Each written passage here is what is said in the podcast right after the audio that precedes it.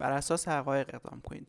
موقعی که در کسب و کار ما مشکلی پیش میاد موانعی به وجود میاد در راه ما در مسیر ما موانعی وجود داره. یک سری اطلاعات ما می‌گیریم یک سری فیدبک ها یک سری آلارما می‌گیریم. حالا بعضی از این آلارما درست نیستن و شبه انگیزن. تا موقعی که از درست بودن اطلاعاتی که به دست میارید. تا موقعی که مطمئن بشید که اینا حقیقتی هستن در مورد مانع یا مشکلی که براتون به وجود اومده هیچ وقت اقدام نکنید.